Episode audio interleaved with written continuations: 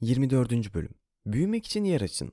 John Stuart Mill Çocukluğunuz boyunca diğer çocuklardan ayrı tutulduğunuzu hayal edin.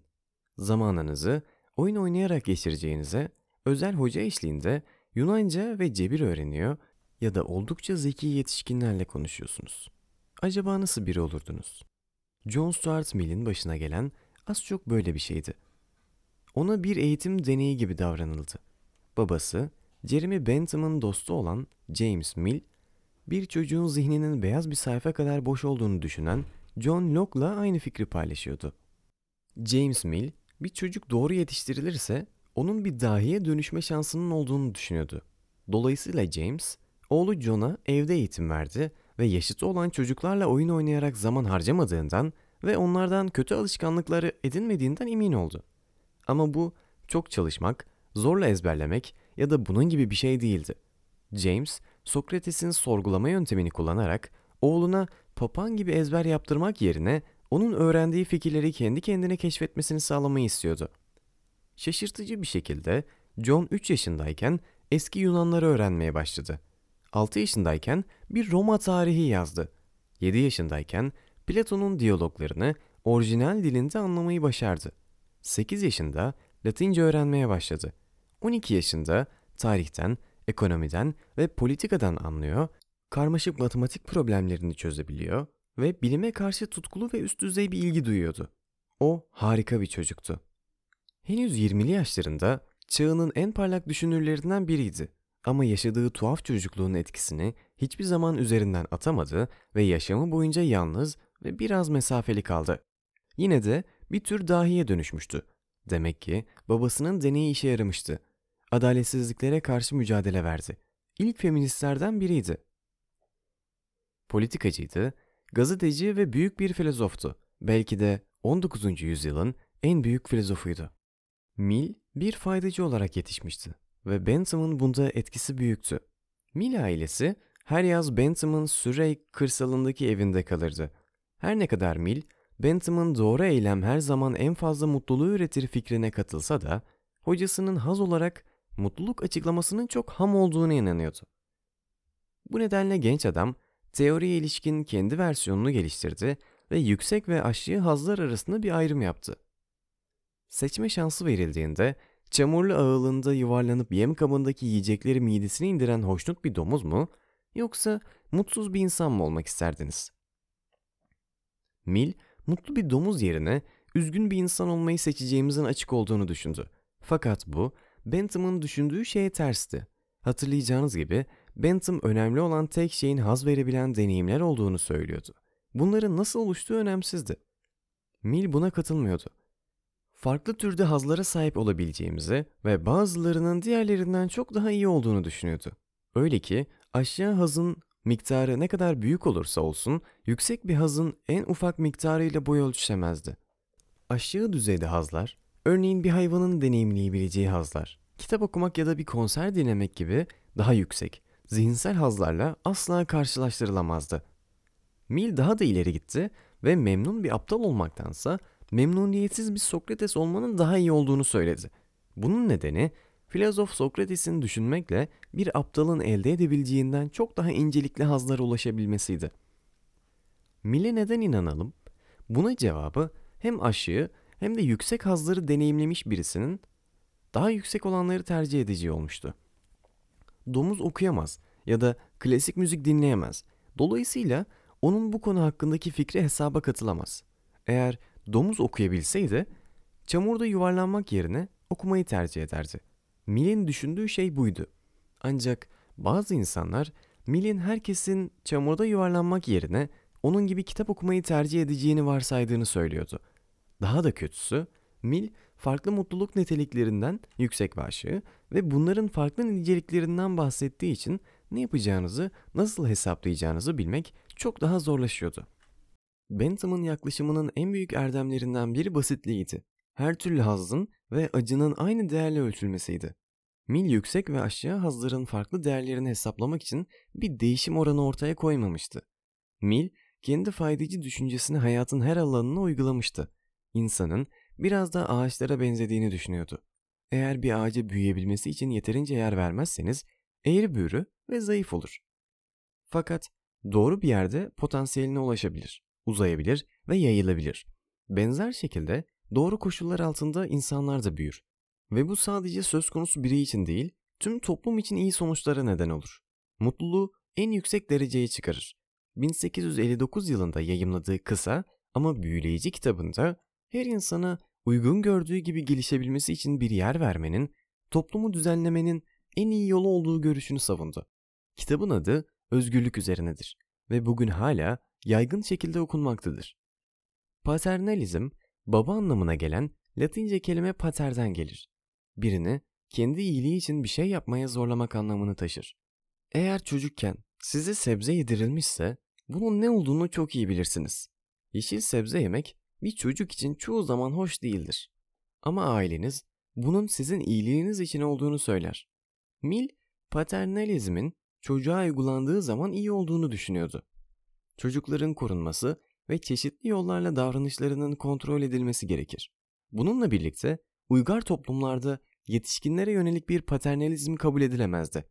Bunun için tek mazeret bir yetişkinin kendi eylemleriyle başka birine zarar verme tehlikesi taşıması ya da ciddi psikiyatrik sorunlarının olmasıdır.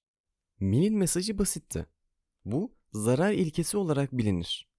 Her yetişkin kendisini memnun eden şekilde yaşama özgürlüğüne sahip olmalıdır.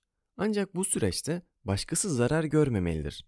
Pek çok insanın devletin görevlerinden birinin insanlara iyi ahlaki değerler benimsetmek olduğunu varsaydığı Victoria dönemi İngiltere'sinde bu meydan okuyan bir düşünceydi. Mill bu görüşe katılmıyordu. Daha büyük mutluluğun nasıl davranacakları konusunda daha büyük bir özgürlüğe sahip insanlardan geleceğini düşünüyordu. Mill'in tek endişesi devletin insanlara ne yapacaklarını söylemesi değildi. Çoğunluğun tiranlığı dediği şeyden toplumsal baskıların pek çok insanın olmak ya da yapmak istediği şeyin önüne engel koymasından da nefret ediyordu. Başkaları sizin neyin mutlu edeceğini bildiklerini düşünebilir. Ama genelde yanılırlar. Kendi hayatınızla ne yapmak istediğinizi en iyi kendiniz bilirsiniz. Bilmiyorsanız bile tek bir yaşam biçimine uymaya zorlanmak yerine kendi hatalarınızı yapmanın daha iyi olduğunu düşünüyordu Mil. Bireysel özgürlüğün artmasının kısıtlanmasından daha fazla mutluluk yaratacağına inandığı için bu fikir onun faydacılığı ile tutarlıydı. Mill'e göre kendisi de onlardan biriydi. Dahiler gelişmek için geri kalanımızdan daha fazla özgürlüğe ihtiyaç duyar. Nasıl davranmaları gerektiğiyle ilgili toplumsal beklentilere nadiren uyarlar ve sıklıkla eksantrik görünürler. Eğer onların gelişimine ket vurursanız o zaman hepimiz kaybederiz. Çünkü topluma yapabilecekleri katkıları yapamaz hale gelirler.